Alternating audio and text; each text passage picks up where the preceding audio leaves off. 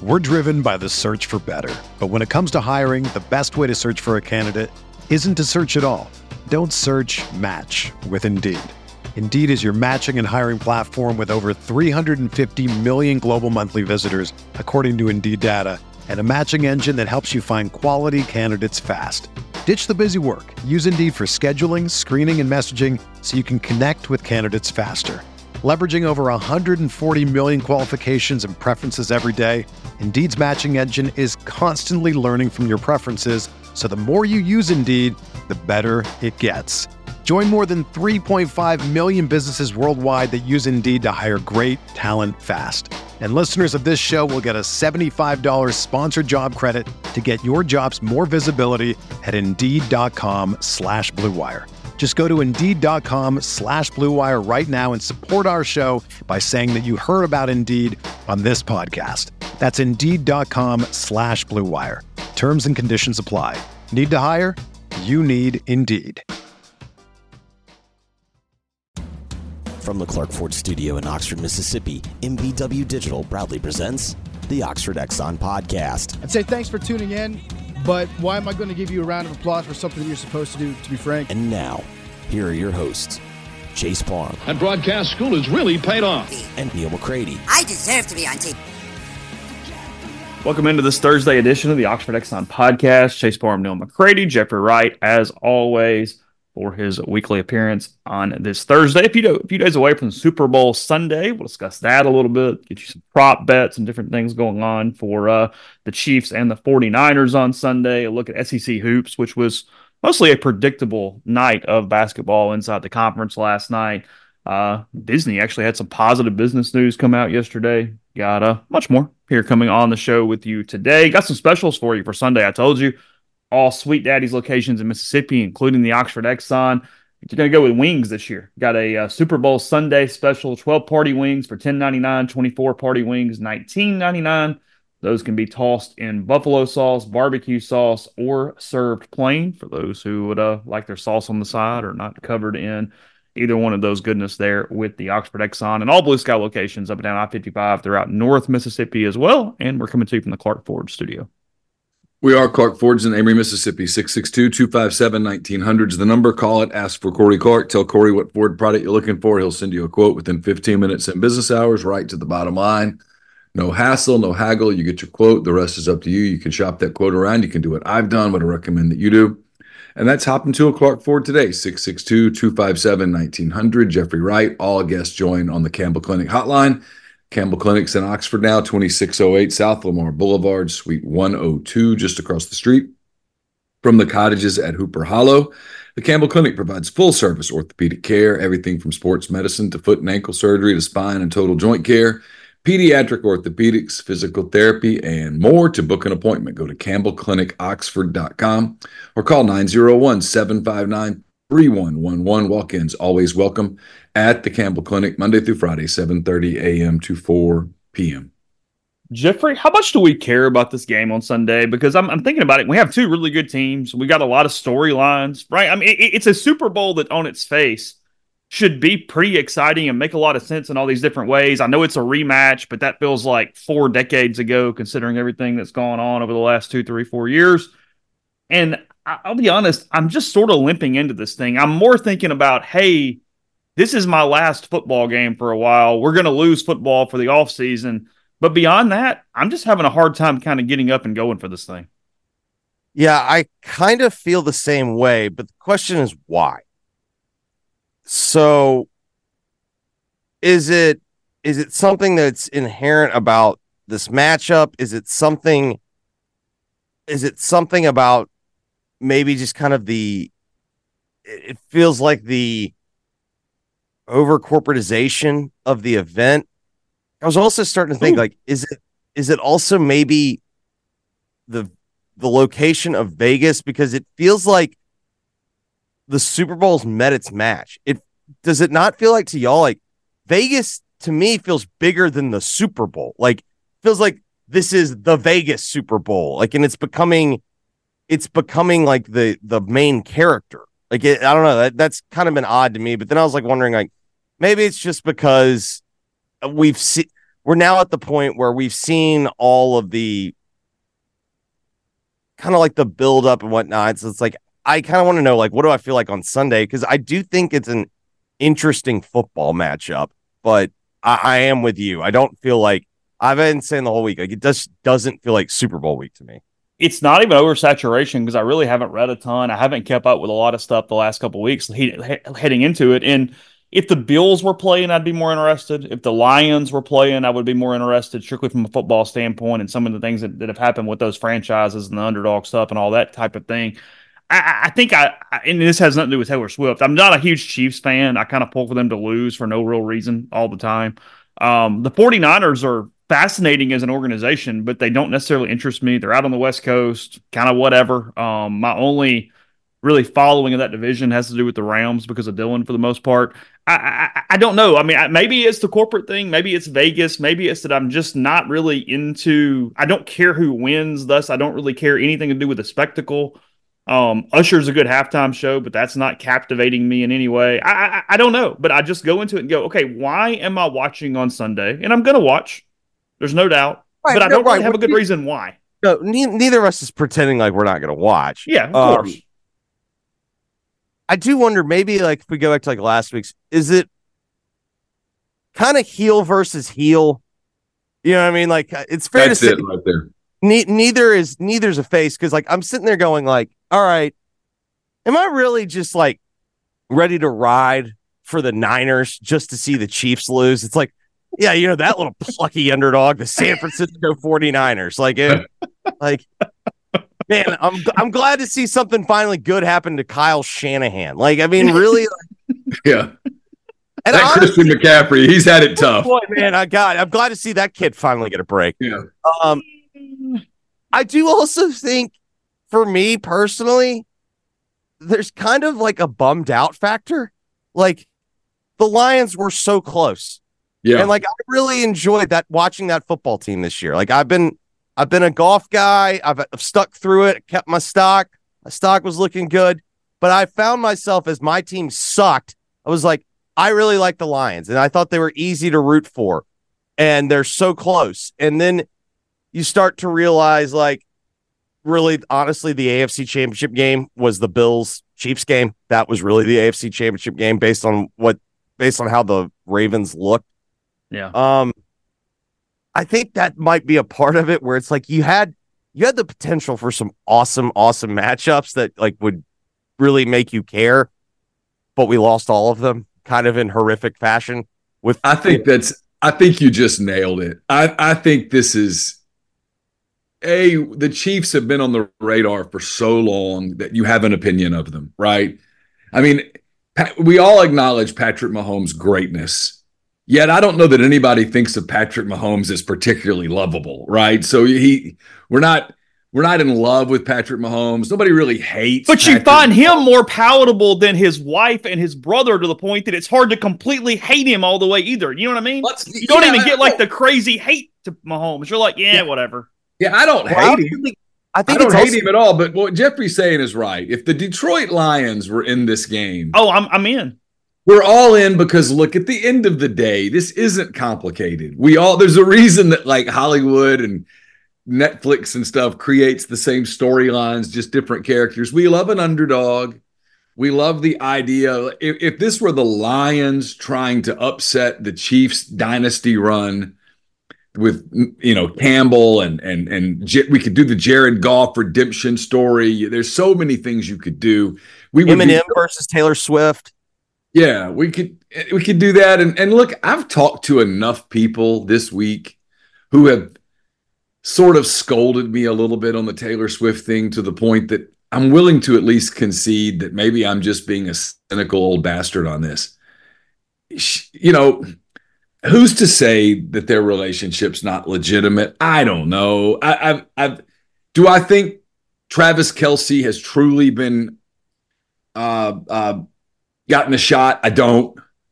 I, I don't believe it based on listening to his podcast for years. I, I don't think that he's running out and getting the booster every time it's available. I don't turn. I, I can't fault him for taking twenty million dollars. I would take twenty million dollars. There's there's really nothing I wouldn't endorse probably for twenty million dollars. So I get it. And then, look, has she, Swift, has she made a lot of females who would otherwise not be particularly interested in football and in the Super Bowl, interested in football and the Super Bowl? Yes. Is that good for like some father-daughter relationships out there? Of course. It's a it's a, probably a good thing all in all. So whatever, it's fine. I just think neither one of these teams is particularly lovable. Neither no, I don't hate the 49ers. I don't hate the Chiefs, whatever. So it's just, I mean, Sunday I'll turn the game on. I'll watch it. To be honest, I'm I'm probably going to be more interested in what I drink and maybe what we cook. I, I I don't I don't really care. There's not an outcome that's going to make me happy. There's not an outcome that's going to make me tragically sad either. So whatever. Yeah, I said this on I said this on my show Friday because I was like, am I really ready to like push my chips in on the Niners and be like, let's go Niners? No, I, I don't feel like I'm there yet. So what I decided was let's just all root for everybody's bets. Like that, that's, that's what, like, let's just, let's root for our bets. And, but then that brings up the complicating. It's like, am I really going to bet against Mahomes again? Like, no.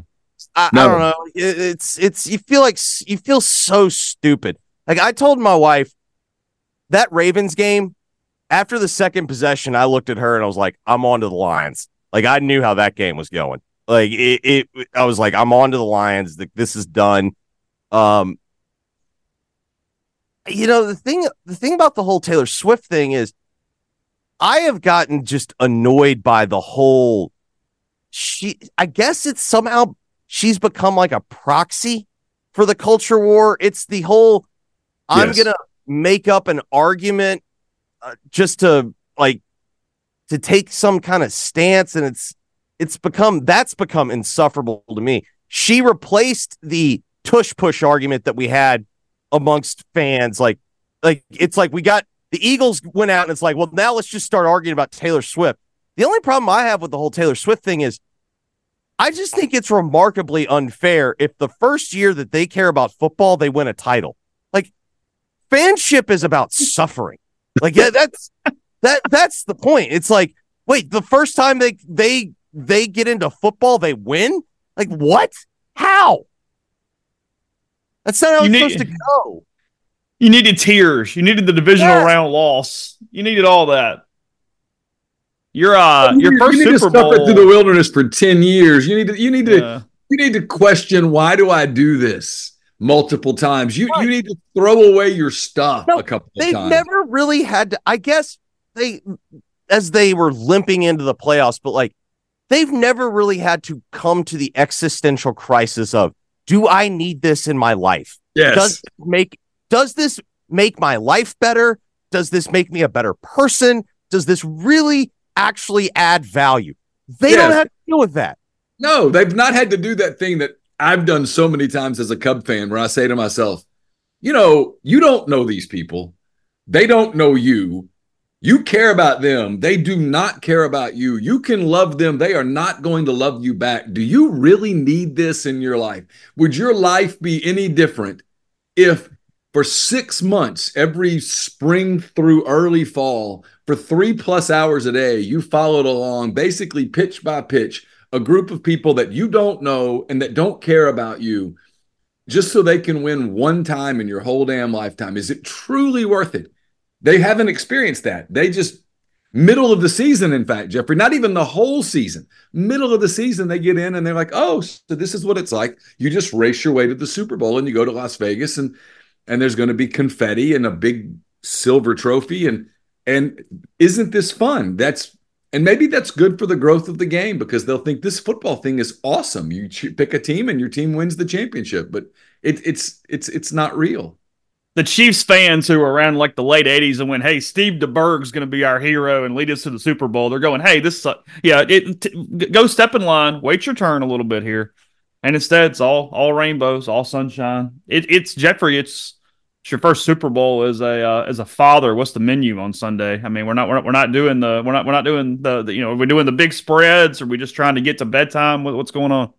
So I don't know, because Aaliyah was asking me, she's like, what are we going to do? And it's like, well, Josephine's bedtime, like we do bath, bottle, bed, starting at like six forty-five. So it's like, I don't know. That's, quarter. Yeah, it's basically like approaching halftime. Like, am I really going to invite people over to like watch just put our, our, our daughter no. down? No. no. Um, I presume I'll we'll do the standard of like, I'll just go get some wings for us and then that. But like, I don't think we'll probably be doing full spread. Yeah, I mean, I think also maybe there's an element like if we want to use the Cubs example, it's like, even though as like a Cardinals fan and the Cubs Card- Cardinals rivalry, it's like I could still be happy for like Neal and for our friend O'Keefe, like that watched that team suck for their entire lives, like yep. just just cause nothing but heartache and just disillusionment. Like I can be happy for them. I was not happy for new Cubs fans, like the transplants that moved into Chicago, like and they were just like this very very aggressive, like they were like. New Blackhawks fans, new Cubs fans, like I wasn't particularly happy for them. It's kind of the same thing. It's like, yeah, if you've been stuck in Arrowhead for three and thirteen years where, you know, half the season spent under forty degrees, yeah, I, I could be happy for you. I think the other thing with Mahomes is, like, if you compare Mahomes to Brady, which is like the most obvious comp for what the path that he's on, I find his style of play much more interesting and much more fun than Brady's yeah. was. But at the same time, it's like, I, I don't know. There's just, and I like Andy Reid, but it's like, I, I don't know. It's, I just can't, I can't get there. I, I just can't. Give you a few, uh, a few props for, uh, for Sunday, a couple that, uh, that make some sense. Or actually probably a few. I'll run through them. Most of these courtesy of C B S Sports. I don't hate this. 49ers to be ahead at halftime. Chiefs to win the game. Plus five twenty-five. Get five and a quarter on a Chiefs comeback in the second half. Like that a lot. Yeah, I don't hate that. But then there's this other thing. It's like if you look at kind of the Chiefs formula, other than the Bills game, kind of what they've done is they've gotten out in front and they've just suffocated. Mm-hmm. You know, they did that. They suffocated the Dolphins. They suffocated, you know, Mahomes goes out on those first two drives against the Ravens and just basically like they took complete control of the game and they just suffocated the Ravens the entire rest of the way. I think the other problem that maybe I'm having, it's like, am I ready to like live in a world where Brock Purdy is a Super Bowl winning quarterback? Like, if he's the one guy I can actually get happy for on Sunday a little bit. Yeah, but it goes against like everything that I believe, which is you have to just have an elite quarterback, and he's just not. Like, I, I think I think it's that classic example. Like when we talk about all these football arguments, I think it's another. That's an argument that's driven me insane because I think both sides are wrong. Like, I don't, I think draft Twitter that thinks he like legitimately sucks, I think those people are wrong. But the people that act like he, like, we were in November having discussions of if this guy's going to win the M V P. Like, is he a top five quarterback? No, like, those people are wrong too. He's somewhere kind of in the middle, but it's like, you know, him, him beating Mahomes for a Super Bowl, and granted, I understand his team is a whole lot better. I just don't know if like I'm ready there. I'm if I'm ready for that yet. What what was the basis? He was like his Q B R was amazing or something. Wasn't that like the his, one stat everybody was going crazy on? Uh, his also his E P A per drop back is like okay. astronomical. Okay, because it turns out when you throw to a bunch of aliens, uh, the, it turns out that. You, uh, yeah. when those guys can basically take a hitch and, and turn it into thirty yards, like that, that tends to raise the, the value of each play. It's, it's where two things can be true at once. And we struggle with that in the sports world and in political and in every world for that matter. He, he look, was he better than a seventh round pick? Yes, absolutely. Clearly, clearly. Teams, teams misevaluated him, period. Yes. He should have gone much earlier than that. He is a, he is a, uh, At, at, at worst, an average N F L quarterback. He, yeah. He's he's proven that he can he can uh, run games, that he can operate an offense, that he can get the ball out, that he can get the ball um, into the hands of elite wide receivers and let them do their thing. And and there's, look, there's a lot of N F L teams that would kill to have a guy that meets that description, and they simply don't have it. Um, on the other hand, there's nothing about him that's elite. And and and, and so when people go, oh, he should he should be an M V P candidate. No, he shouldn't. He's not he's not an M V P caliber player. He's he's a he's a good player. Uh, the, the credit to the Niners for for taking him and giving him the runway to become a quarterback. He he became their quarterback by accident. That no one ever reports that. He wouldn't have been their quarterback if everybody had stayed healthy. Um, but you know, to their credit, they they developed him. They they put him in a system that works. All of those things. It's the reason I think the Chiefs are going to win the game, because N F L history says, when in doubt, take the best quarterback. And in this case, you have a. I'll, I'll give him the benefit of the doubt. A slightly above average quarterback going up against arguably the the best quarterback of all time, and the, the advantage is way in the Chiefs' favor. And history, I do think these games they probably win because of it. The great thing about Brock Purdy is Brock Purdy is the ultimate quarterback for sports debate shows or debating amongst your friends, because you'll watch the guy play throughout the course of a game, and at one point you'll think he legitimately sucks, and then at the other point you'll be like, my God, this guy's like Tom Brady. He's like Kurt mm-hmm. Warner. Like he, he's like he's there's just like a Disney character element, like of of like, oh my God, like this guy. You know, the second half against the Lions, after the the lucky pass that ends up being the, you know, the off the D B's helmet in, into Ayuk's arm. It's like after that he played near perfect football. And I think the other thing about him that I pay attention to is, I don't love what football has become. It's become so like R P O and just, you know, it's everything is like scheming up a one-on-one, where Brock Purdy is really good. And, you know, it's kind of like a issue like with a Matt Campbell. Like if you watch their offense, you're like, man, this offense is just like watching paint dry. But what Brock is very good at, because he's had to play like legitimate quarterback for most of his life, yeah. He knows what he's looking at on the field. Like if you notice, like he knows how to read coverage. He knows where the ball's supposed to go. He knows how to get the ball out on time. Like he, he knows how to play the position. And so many of these young quarterbacks that are coming up, it's either backyard football, or it's like, all right, where's my, where's my one-on-one that's going to be schemed up and I just chunk it. Like he knows how to play quarterback.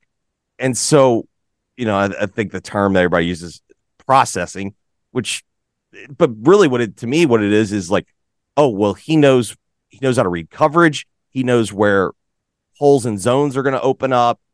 And to me, what makes this matchup fascinating, where he has struggled at times this year, they have very good players, but if you can get really physical with those receivers and you can play a lot of man, and you can't just, you can't just have him go, all right, this is this is where the hole in the zone is going to be. This is where I've got to throw the football on this step. Like the Raven, the Ravens game, was that Christmas? I think it was Christmas Day. That's kind of what the Ravens did to him. And you can really mess with him if you can get physical, and those guys just aren't, like the guy that he's expecting to be open isn't open. And if you look at what the Chiefs have done largely with this defense, it's like, their coverage guys have been awesome. Now, the flip side of that is, I don't think Kyle Shanahan's only going to give the ball to Christian McCaffrey six times on, on Sunday, and that's where their defense has been susceptible, is, you know, running the ball. Speaking uh, speaking of McCaffrey, first touchdown, plus three sixty. Yeah, to me, Not the terrible. one I'm what's his what's his over in carries? Uh, let me see if I have it. See it right now. I'll look part down the list. Um, by the way, if you think a nil down is the last play, you can get plus two hundred on two to one odds. Yeah, I used not bad, to not bad for a ten bucks. I feel like I used to play that one pretty regularly. Oh, really? Yeah. Uh, minus one fifteen on jersey number over uh twenty two and a half for first touchdown score. That gives you McCaffrey, Kelsey, and George Kittle. Throw five or ten on something. Uh, uh, let's see. Purdy completions under twenty and a half is minus one oh five. Purdy's passing yards are two forty-seven and a half for an over under. Mahomes' completions twenty-five and a half, his attempts thirty-six and a half, his yards under two sixty, over two sixty. eighteen and a half on McCaffrey rushing attempts. So I kind of like the over on that, because if you're Kyle Shanahan going into this game, how it's the last game of the year. Like, you're not preserving him. Like, how are you not giving him the ball twenty-five times? The under has hit in five of his six playoff games, McCaffrey's. Yeah, I just think, though, I think this is a different game. ninety and a half on rushing yards, by the way. So their first game was against the, like, if you think about it, the script went against them on the first two games, or against him in particular. The Packers got in front, and, and the Niners were chasing, and then the Lions got in front, and then the Niners were chasing. I... Honestly, I could be wrong, but it's like when both defenses have been pretty susceptible to the run, I just wonder if this is going to be kind of a... I, in my head, I think the game that we're most likely to see is lower scoring. Like, I kind of like the under, because I think both teams are going to probably run the ball a decent amount. Like, if you look at this postseason, like, they've run the ball with Pacheco a decent amount for the Chiefs.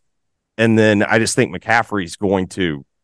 Uh, if I'm Kyle Shanahan, I've seen everything from the Chiefs this playoffs. It's like, I've got to run the football right at him. And I've got the best running back in the game. Why am I not giving him the ball, you know, twenty-five times? He's done it twice in the regular season this year. I don't hate this really big long shot. Deebo Samuel to score a rushing and a receiving touchdown, plus three thousand. I don't hate that either, because I think Kyle's going to kind of be in his bag a little bit. Maybe yeah, it feels... That's like you can get pretty good odds, like really good odds on two and a half players throwing a pass. Takes How one Shanahan play. This thing if he's got a, if he's got a big lead. It gets up, say, I don't know, twenty-eight to three. How's he, how's he manage this puppy? I think if anything, he, he overcorrects, right? He runs, he exclusively runs the ball. Yeah, I think that probably yeah, tries to run as much clock blame, as humanly possible. I blame Julio for that one. Julio had his hands on the ball with like six and a half minutes left. You got to make that catch. That one play that started it yes. all that everybody shows. Yeah, yeah, yeah. And then the Matt Ryan, the Matt Ryan, was it a strip sack or was it a, like a... Yeah. That is one of those games. If you haven't gone back and watched it for a while, that is one of those games, much like we saw two weeks ago with, holy hell, how did the Lions blow this? Yeah. There's like a five to ten minute stretch in that game where everything that could go wrong went wrong for the Falcons. And like, I'm not, you know, I'm not trying to make Falcons fans their blood boil, but it's like, it's still, it's still one of the more, how did all of these things happen? Like when you go back and you rewatch it. Yeah. For sure. Um, Jeffrey, you got a little better mind on like video games and stuff than I do, at least from a from a culture standpoint. I was reading through this yesterday. I, I mentioned Disney in the open, and we've All right. talked a ton about their streaming and their losses and whether they can pay for E S P N to broadcast all these things into the years. I'm, I'm going to read this paragraph on their earnings situation yesterday, and they went well above expectations for its quarterly earnings. Uh, they cut their streaming losses. They also announced a one point five billion dollars stake in Fortnite maker Epic Games. It's the company's largest ever investment in gaming, and plans to work with Fortnite on new games and an entertainment universe featuring characters from Disney, Pixar, Marvel, Star Wars, and Avatar. They also uh, will soon get a Taylor Swift bump as her Eras Tours film is going to stream a stream on Disney Plus. And then uh, they've also announced a Moana sequel for theaters. There's a chance everything on that is a success. It's one of the few times where I went, no, I actually will get behind their jump there and think that all makes a lot of sense. So there's a working theory that as bad as the Disney brand has been diminished right now, there's the working theory that a large part of this was pandemic related, and that they had all these just these crap movies and crap projects that were in the can. They'd already paid for them, and so mm-hmm. the, the thought was like, they've just now like they just started releasing them all, and like, we just got to get through this, like we've paid for all this, we've got to get whatever we can from them and then get it out, and then they're going to kind of reset. um I mean, in the end, like, do I think Disney's dead forever? No. I presume at some point, like, the most powerful media company in the world is probably going to, I don't Figure think that, yeah. I think they're going to have a counteroffensive. I'm not saying that like it will one thousand percent be successful, but like betting on Disney being dead forever, I feel like is probably a mistake. Um, y'all buy into this theory that Elon's buying Disney? That's a tough Ooh. sell for me. Does he have enough cash on hand right now? I, I don't know, because mm. I mean, he, he lost. That feels a, expensive, Jeff. He lost a lot on the whole Twitter X thing, though. I am, I am forever grateful to him for buying it, because it has completely changed discourse in our country. That that there's not cens- the level of censorship on on Twitter slash X that there was pre Elon. I go back and forth on whether or not I'm pumped. A, like that's probably my. Like when I really got down to it, like I think Neil's position is probably my position, but like it made Twitter worse for me, because all the stuff that I liked about Twitter, I would now have to pay for, and I just refused to pay for it. Like TweetDeck, uh, you know, having like the scrolling running timeline for me was effective. Like I could organize it much easier. Um,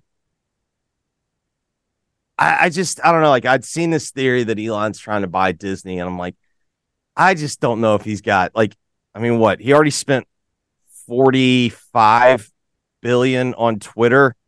I mean, it did seem like, in fairness, like the business plan, I think for him was, A, I'm going to, you know, I'm going to get this thing back, you know, back to sanity. Mm-hmm. Then also it seemed to me it's like all the great features about Twitter that we're talking about, like the features that were there, I'm going to make people pay for. And like if you're running a private company, that's what you would do. Like I I, I totally understand that. It's just, I don't know. Our next partner is Athletic Greens. I take A G one by Athletic Greens literally every day. Give it a try because, look, my diet's not perfect. Not always getting all the vitamins, nutrients, minerals that I need every day. And A G one can help in that. Makes me feel better, like I'm doing something great for my body as well, because it empowers the gut for whole body health. It's much more than just a greens power powder. It's all of your key health products in one, covering my nutritional basis for my day. Literally couldn't be any easier, which is why I trust Athletic Greens. I just mix one small, small scoop of A G one with water, drink it first thing in the morning, done. Right there, I break my uh, kind of my fast overnight with A G one. It's a great routine and gets me on with my day. I also like that it costs less than three hours a day. Pretty good if you ask me. It's an effective daily habit with the highest quality source ingredients. It's a win-win. So if a comprehensive solution is what you need from your supplement routine, give Athletic Greens. They're giving you a free one-year supply of vitamin D and five free travel packs with your first purchase. Go to athletic greens dot com slash M P W. That's athletic greens dot com slash M P W. Check it out.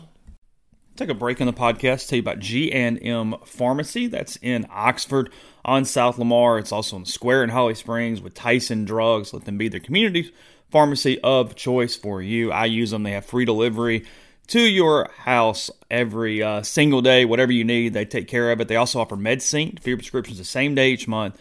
Take care of you in that way. One trip to the pharmacy, one delivery. You have everything you need when you need it with Tyson Drugs. Also, as we linger here into February, any type of vaccine you need, they can set you up. Those are by appointment. You schedule them. You're in and out very quickly there with G and M and Tyson Drugs. Again, that is in Oxford, six six two, two three six, two two two two, or in Tyson Drugs in Holly Springs, six six two, two five two, two three two one. Podcast also brought to you by Prime Shrimp, prime shrimp dot com. Hopefully you're uh, using the specials. Use code R G. twenty-five percent off. You buy five pouches or more.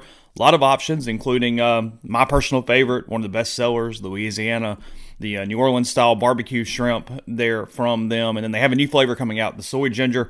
It's excellent. It's a good option. Check it out. It's great with rice, hibachi stuff, all that kind of things. And also, they've been giving away uh, shrimp to you guys. Congratulations to Jonathan Holloway. Won free shrimp for a year with Prime Shrimp, took part in that competition, or that drawing, I should say. Not really competing, just buying shrimp and then getting, re- getting rewarded for doing so. So uh, congratulations to him. And again, prime shrimp dot com. Use code R G, delivered straight to your door.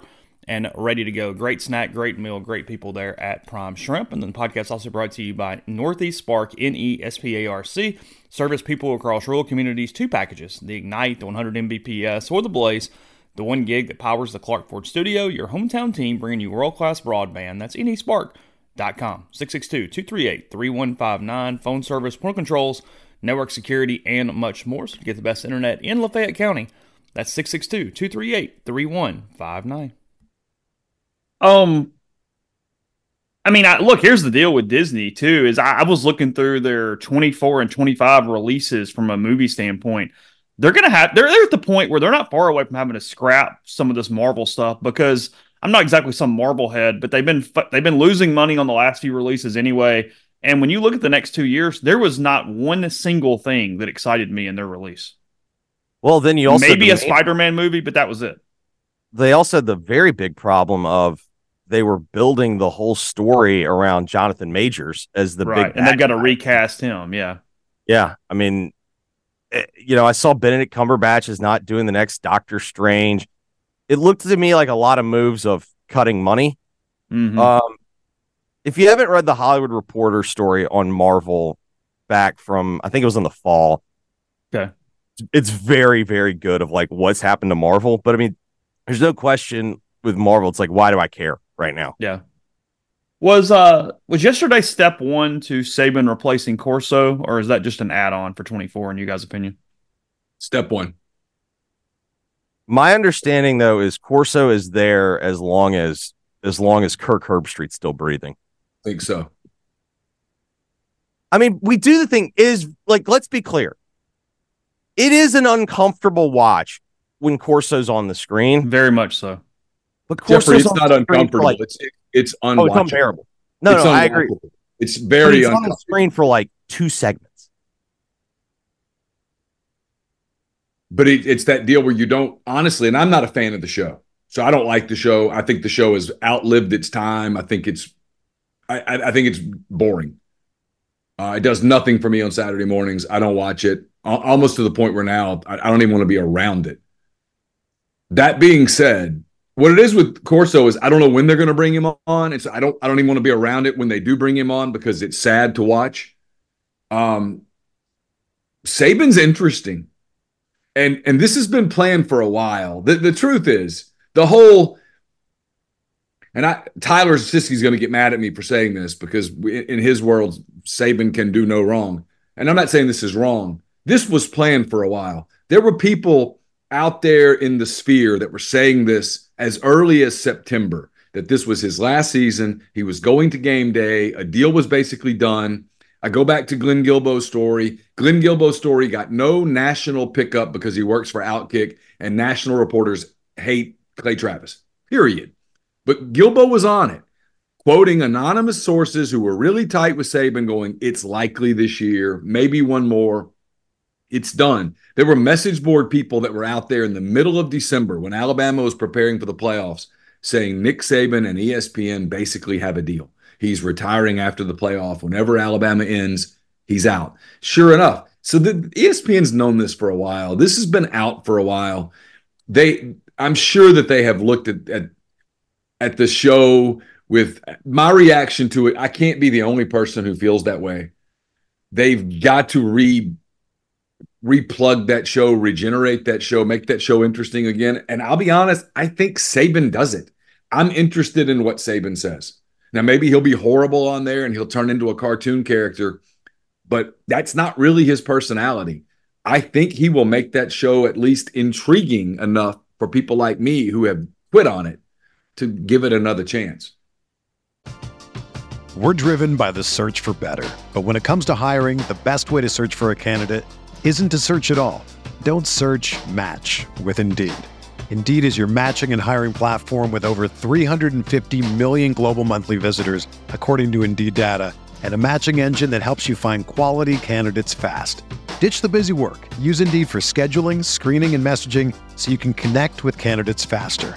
Leveraging over one hundred forty million qualifications and preferences every day, Indeed's matching engine is constantly learning from your preferences. So the more you use Indeed, the better it gets. Join more than three point five million businesses worldwide that use Indeed to hire great talent fast. And listeners of this show will get a seventy-five dollars sponsored job credit to get your jobs more visibility at Indeed.com slash Blue Wire. Just go to Indeed.com slash Blue Wire right now and support our show by saying that you heard about Indeed on this podcast. That's Indeed.com slash Blue Wire. Terms and conditions apply. Need to hire? You need Indeed. Get ready for the greatest roast of all time. The Roast of Tom Brady. A Netflix live event happening May fifth. Hosted by Kevin Hart, the seven-time world champion gets his cleats held to the fire by famous friends and frenemies on an unforgettable night where everything is fair game. Tune in on May fifth at five p.m. Pacific time for The Roast of Tom Brady, live only on Netflix. Yeah, I think he's very good on T V. Um, we started realizing this, I think, during like the peak of Alabama fatigue, like on the rare year that they wouldn't actually make the title game. The yeah. first time I remember it was the Oregon-Auburn title game, and he was on the desk, and my buddies and I in college were sitting around watching this, and they're not really college football fans, and we all looked at each other like, well, this is really good. Like, this guy makes this guy makes me want to watch the game a little bit more.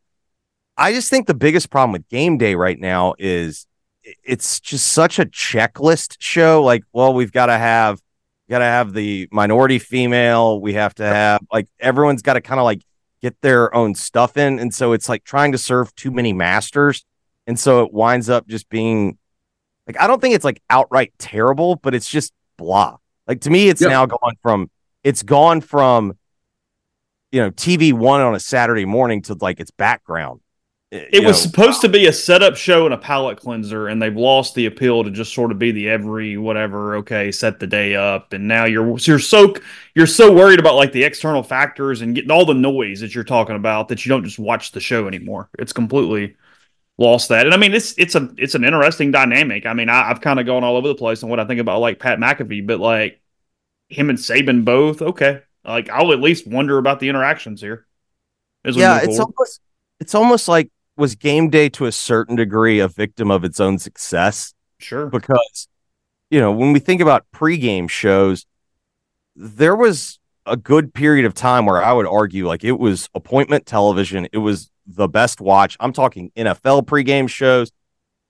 But like, let's look at what made it successful. What made it successful was they would go to a big game and you'd have a great environment. Mm-hmm. And then largely, it was just like three dudes talking about football, and mm-hmm. and and what they were, you know, that that was at its core what it became, or what made it successful. And then it added well, an hour and another hour. Yeah, and then just kept getting bigger and bigger and bigger, and it's like, well, we can't do this.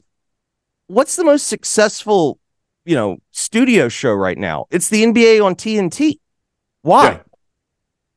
Because it's, it's four, it's four it's funny dudes dude. talking about basketball. They talk basketball, and sometimes they veer off into other things, and it's funny. But for the most part, it's four guys, and they talk about the basketball game that e- either is to come, or more often when it's really good, just ended, and they talk about what's going to come next and all that stuff. And they're funny, but they're talking about the N B A ninety percent of the conversation.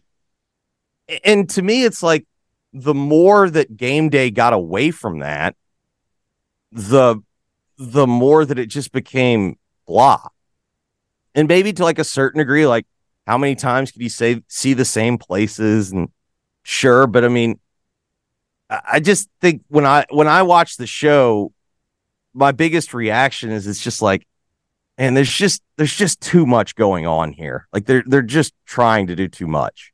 I know it's humans and they have their own whatever, but like, why does Corso want to keep doing it? Like, I mean, you ever try to nothing try to, to prove? Away, you ever wanted to try to take away? I know, I get it. One's driving privilege, you know yeah, what I mean? Like, yeah, yeah. I think it's all I think, he has.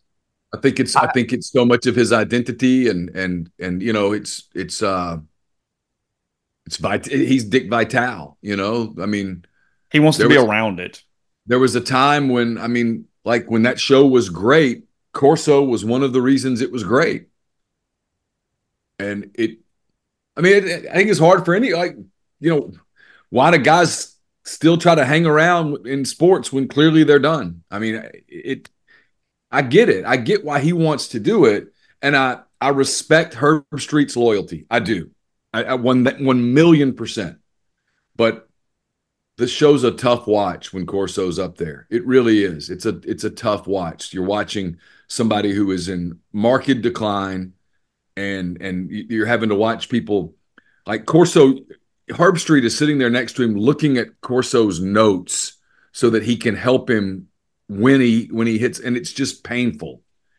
And I don't know. I it's. I on one hand, like I said, I respect the loyalty and all of that. On the other hand, it's. It's not fair to the viewer. When did when did we tap uh, Herbstreit to be like the gatekeeper of elderly people? Because he's kind of like having to hold Al Michaels' hands hands too through yeah. the Amazon broadcast. Like it's, I don't know. That's just not a role that I would want. But and, I guess and, to Neal's he must have that, a Q rating that is so off the charts from a likability standpoint. Herbstreit? Yeah. Oh, I think Herbstreit's very – I don't know the guy. Yeah. I mean, I, all I see is on what's on T V, but I do find him to be quite likable. And, again, I, I I have a tremendous amount of respect for the loyalty that he has shown towards Lee Corso. I mean, there's I, also an element of, of Herbstreit. Like, even if he's not your quote-unquote favorite, there's really no one out there who's like, you know who sucks? Herbstreit.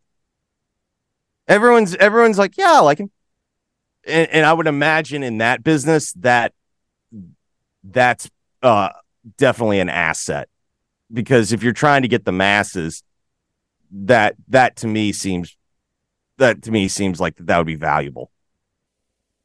The Oxford Exxon podcast is brought to you by the College Corner. The College Corner is your one-stop rebel shop.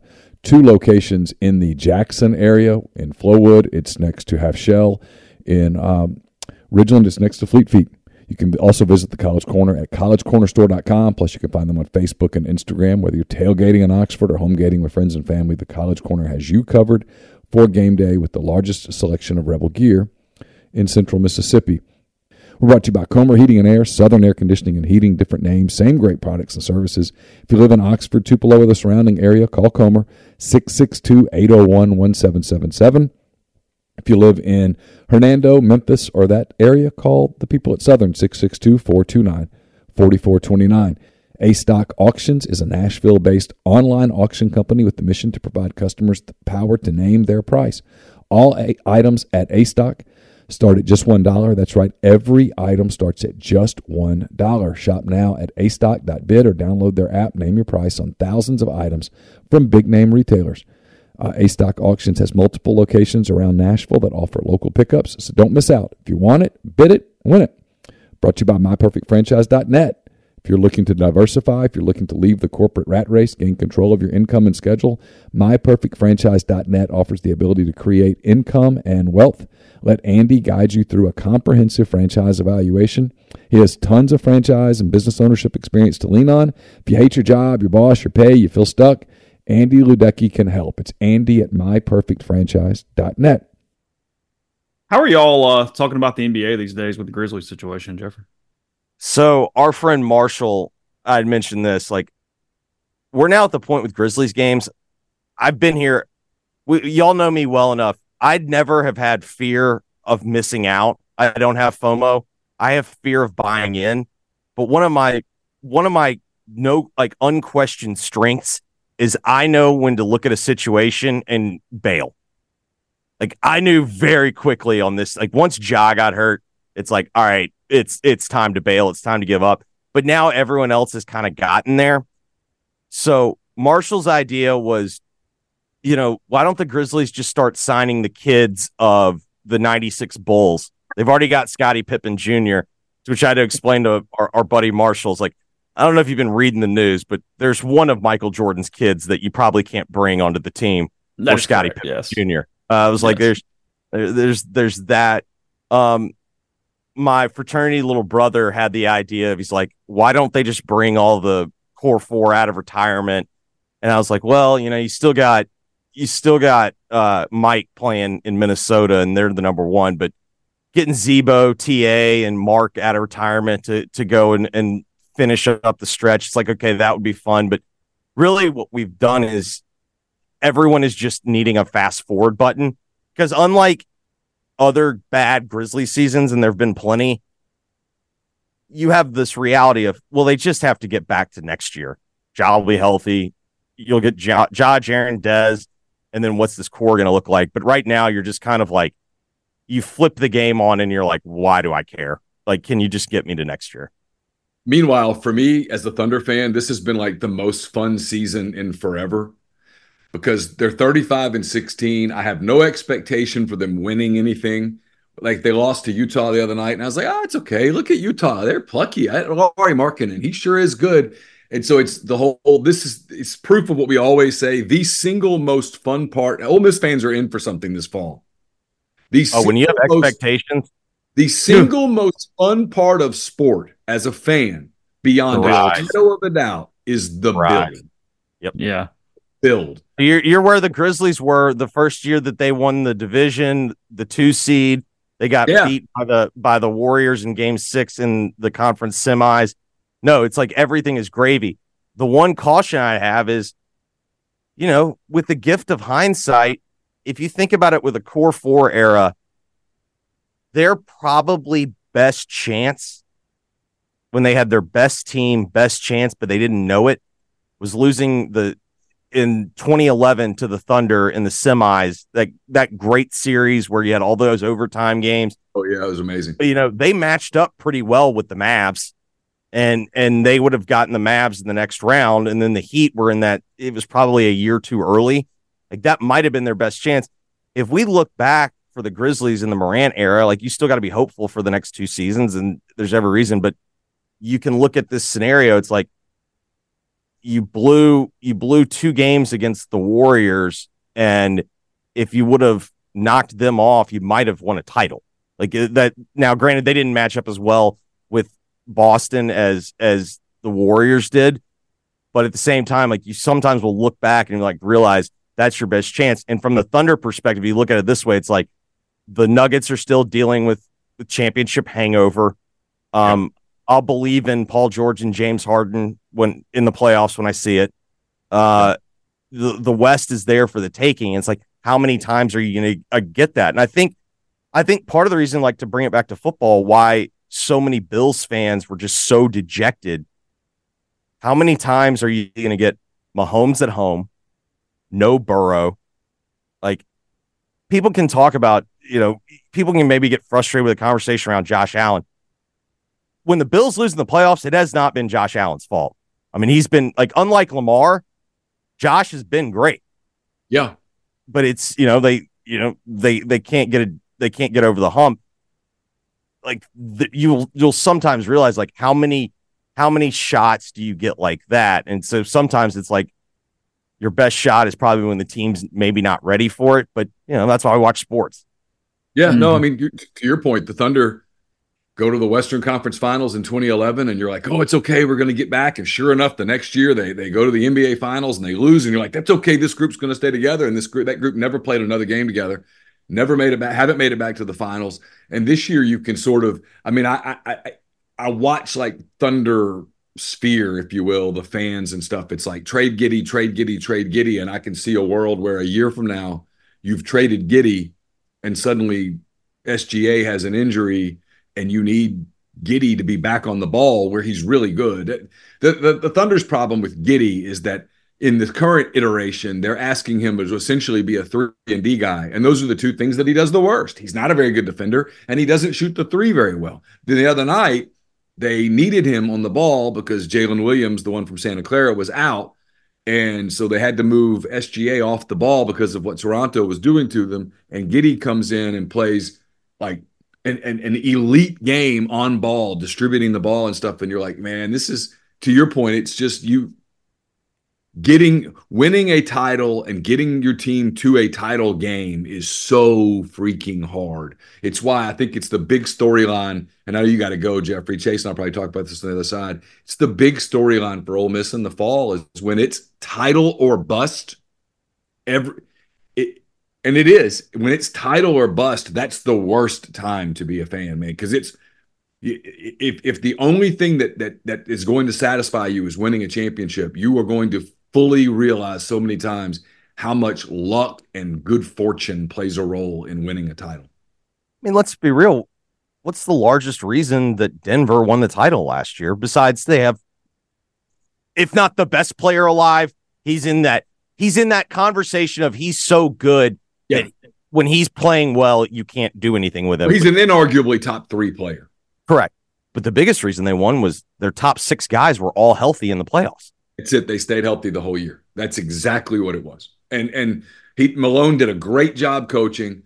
And they finally figured out how to handle the non-Jokic minutes, but they made it through the second half of the season and all of the playoffs with really no injuries at all. And that's that's and that's a big part of it. I mean, that's too, that's not to take away from what they accomplished, but man, that's a big part of it. I mean, you go back and think about the Warriors, and had had Kevin Durant not torn his Achilles that night in Toronto, the Warriors probably win another title.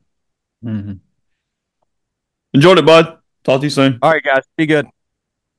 Jeffrey Wright, they're on the Campbell Clinic hotline as always. No, look, margin of error gone where it's this one quarter, this one drive, this one game means so much more than whatever you're doing. And, you know, even if – that's what's funny about this from an Ole Miss standpoint is, look, getting into the playoff is job one. Hosting a playoff game or whatever would be job two. But it's a success if you're in the playoffs to whatever level. The success this season was once it got going, and once you definitely, I guess, once you beat L S U, was Access Bowl. And it really doesn't change as far as what was required, but the intensity because it's playoff and sim- you know what I mean? Like ten and two yeah. feels so different, even though it's the same thing. But had Ole Miss gone to the Citrus Bowl, ultimately everyone would have been, oh, yeah, it was a pretty good season. Yeah, yeah, sure. And and mm-hmm. now, no, no, the Citrus Bowl is failure. Yes. There is no there is no C or B to be had. This is a course where you either make an A or an F. There is no, like, you know, Carson's in pre-A P calculus right now, and it's hard, right? We're, we're, we're like, hey, man, if you could somehow get a B. In other words, hey, dude, yeah. if you could somehow get to the Outback Bowl, it's this is awesome. Great job. We'll throw a party. We'll pat you on the head and go, great, yeah, yeah. you did it, right? I mean, I remember when Campbell took, you know, finite math her freshman year of college, and it was, this shit's hard. And we, uh, there was a point where it was like, hey, an A is not is not the goal anymore. The goal is just a B. Mm-hmm. And we probably could have talked ourselves into a C. And when she made a B, it was like, woo, celebration. There is no celebrating a B for Ole Miss football this fall. This is not the Thunder where, if the Thunder make the second round of the playoffs and get whacked by the Nuggets because they just don't have an answer for Nikola Jokic, you can go, hey, yeah, but okay, now we go into this offseason with all these assets and we can do some things, maybe make a deal, maybe get the right. No, no, this is you either make the playoffs and it's a success, or you don't make the playoffs for whatever list of reasons, injuries, bad luck, a bad call, whatever, it's failure. That's a weird spot, and that's a spot Ole Miss hasn't been in. It's why I think the fall is so interesting. There's that, and the one thing, and, and you might correct me, you're you're far more ingrained in Ole Miss culture than I am. But I've always sensed that Ole Miss fans kind of deep down love disrespect, love being overlooked. They like to bitch about it, but they really kind of like it. Nope, you're not being overlooked, and you're not being disrespected. Everyone's picking you to get there. Everyone is is is saying you're the second or third best team in the S E C. A lot of people are going to pick you to go to the S E C championship game. We're going to have media days in July in Dallas, and Georgia's going to be picked to win the league, and they've earned that right. And number and two, and there's going to be some Texas, Ole Miss, Alabama. Who's with them? Oh, I, I disagree. You think Alabama's not even in it? It's Texas and I, Ole Miss. I disagree. I think two and three is going to be Texas and Ole Miss in some order. And I think Missouri is going to be picked to finish fourth. And I think mm-hmm. Alabama is going to be picked to finish fifth. Yeah. There's there's going to be a Saban, ah, they're done element to it that kicks in. And, and I think Ole Miss is going to be one of, when they set up media days, in Dallas. Again, Texas is going to have its big day, as they should. Oklahoma, welcome to the league, big story, blah, blah, blah. Georgia, Behemoth, everybody, I mean, they, they've earned it. They haven't lost yeah, a regular sure. game in three years. So no one can go, I'm sick of this Georgia shit. No, they've earned it. Yeah, they've yeah, absolutely yeah. earned it. Shut up. But after that, who are the two big stories in the league? It's Ole Miss and Missouri. Which yeah. of those two stories is the most compelling? Ole Miss. I mean, yeah. there's not I, – I, it's going to be a weird thing for Ole Miss fans in July that are used to being like, man, we just – nobody gives us any credit at all. No, this year you're getting shit tons of credit. No one's going to pick you to go six and six. No. You're going to be six and oh and number three in the country, and everybody goes, yeah, you're supposed to be. Cool. Sweet. All right, now go to Baton Rouge. People are going to do podcasts, hand raised. Hey, where's the over-under on Ole Miss? And you know where I'm going to put it? Ten and a half. Me. And I'm a, I'm kind of cynical, skeptical. I look at them and I'm like, where's the weakness? I think Vegas is going to set it at nine and a half. I do too. And I'm going to take the over. Yeah. I mean, I think I think Vegas sets it at nine. You can almost Look, see this. If you don't lose a dumb game you're not supposed to lose, you have to go one and two and the other three to make the playoff. Period. That's it. I agree. I mean, we'll have a debate about does ten and two get you in and what two. And it and, does when you start sixth. It does. I, I agree. I agree. And they're going to start in the in the polls somewhere between six and eight. Yeah. That's and when gonna... you're six and oh, you're going to be like third. Yeah, and so I go right back to my disrespect thing. It's going to be this new world where, you know, last year they started, what, outside of the poll or they were ranked twenty-fourth yeah. or something, and everybody's like, you're t- you're telling me there's twenty-three teams better than Ole Miss? If we had, you know, and, and that people embraced that. They acted angry, but in reality, it was fuel, man. I mean, that was like, yeah, so we're going to show you, you know, and and no, that's, That's off the table now. No, you're, you're going to Columbia, South Carolina, where if you lose that game, they're going to rush the damn field. Yes. Yes. One you're going to go to Baton Rouge, where if they win, they're going to rush the damn field. And the the difference is people go, it's just like two thousand eight. Oh, my God. It's like, oh, no, here's the no, difference. No, no, no, no, no, no, no, no. two thousand nine. No, no. Here's the difference between now and two thousand nine. I can remember standing on the practice field in two thousand nine in August with Chris Lowe. And Houston Nutt was terrified of yeah. that preseason. And you could look at that team, and you looked at it a few times, and you went, I remember telling Chris, I went, this is not a championship team. And he was like, no, it's it's not. I said, this is a good team, but this is not a championship team. And you look at Ole Miss now on paper and try to come up with, I mean, where's the – Where's the glaring weakness, like the flashing light of this is going to get you, this is going to get you. It's year three with Dart, Kiffin, and Weiss. I mean, traditionally, Kiffin in year two with the quarterback has been really, really good. Mm-hmm. This is year three. They they don't have to do a whole lot of, like, working on communication, for example. No, no, no, no. They they fix their offensive line. It's going to be at minimum serviceable. It's probably going to be above average. I don't think it's elite, but I don't think it has to be. Um, they potentially yeah, have a running back problem. They do. I think they're going to go add another back. Bentley was good last. There were times last year where Bentley was more effective than Judkins. Now I'm I'm of the opinion they're going to miss Judkins. Their yeah, receiving core should be better than it was a yeah. year ago. Um, their defensive line, which was a weakness last year, should be a strength this year. They went out and got Chris I, Paul. Think, I think one of the best linebackers in the S E C last year. He just played on a really bad team. But if you go back and watch some Arkansas games last year, um, you'll see that that Paul was a very effective player for them, and and he'll be even more effective for Ole Miss because Ole Miss is going to be better up front than Arkansas was this past season. And then I think they're pretty good in the secondary. You know, I mean, they, they've got a, an experienced kicker back. I don't know, whatever, at punter, who cares? Um, and the schedule's the schedule's favorable. They don't play yeah. Alabama. Uh, they they don't they don't play Texas. They don't play Missouri. Play Missouri. You get Georgia at home. Your most you get Oklahoma at home.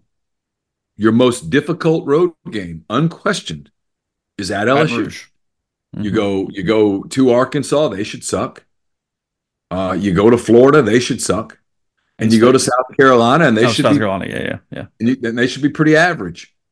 You get the Egg Bowl at home; it's always scary in Starkville because they get up and blah blah blah blah blah. You get them at home. Your non-league schedule is go to Wake, okay, cake, frankly. Yeah. Again, so if you, I mean, you're doing the preseason thing, it's like, yeah. So what? What should the ceiling be? Well, the ceiling should be the national championship. What the floor? You make the playoff. Mm-hmm. And boy, that's.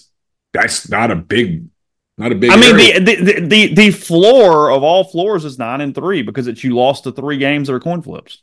And nine and if three, you want to call them going nine and three is failure. Yeah, crazy. Um, a little bit of basketball, then we'll close just quickly. Again, there's no real news in this because it went so scratch last night to the point that it was almost boring.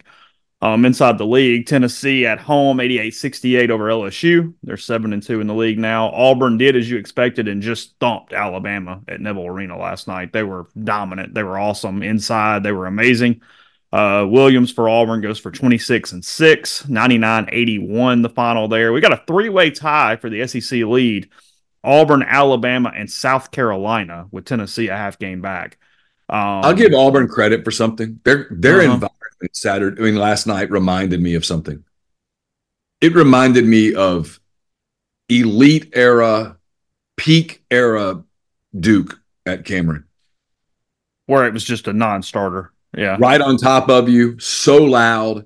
They made a run in the late late first half to go up like fourteen, and they did the light thing, and they showed the Alabama bench, and those guys looked shell-shocked. And they're a good team. I mean, Bama's good. Um. Bama actually answered the bell early, and, mm-hmm. and you know they were in it most of the first half. One point, I think, took a lead at one point in the first half, and then Auburn went on that run, and the crowd went nuts, and it was night night, and it was again, man, mass credit to those guys for what they've done with their program and the arena and, and the environment. It.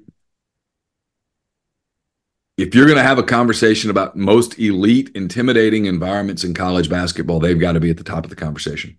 Which is one hell of a... Th- it's unbelievable. Considering what ten years ago looked like. I mean... It's wow. unbelievable. I mean, you know, yeah. ten years ago, they sucked. They were terrible. I mean, mm-hmm. like the Tony Barbie, Jeff Lebo era at Auburn. Yeah. I mean, my God. They were horrible. I mean... I would think even the most ardent Auburn fan would look back and go, yeah, man, we suck. That, that was bad.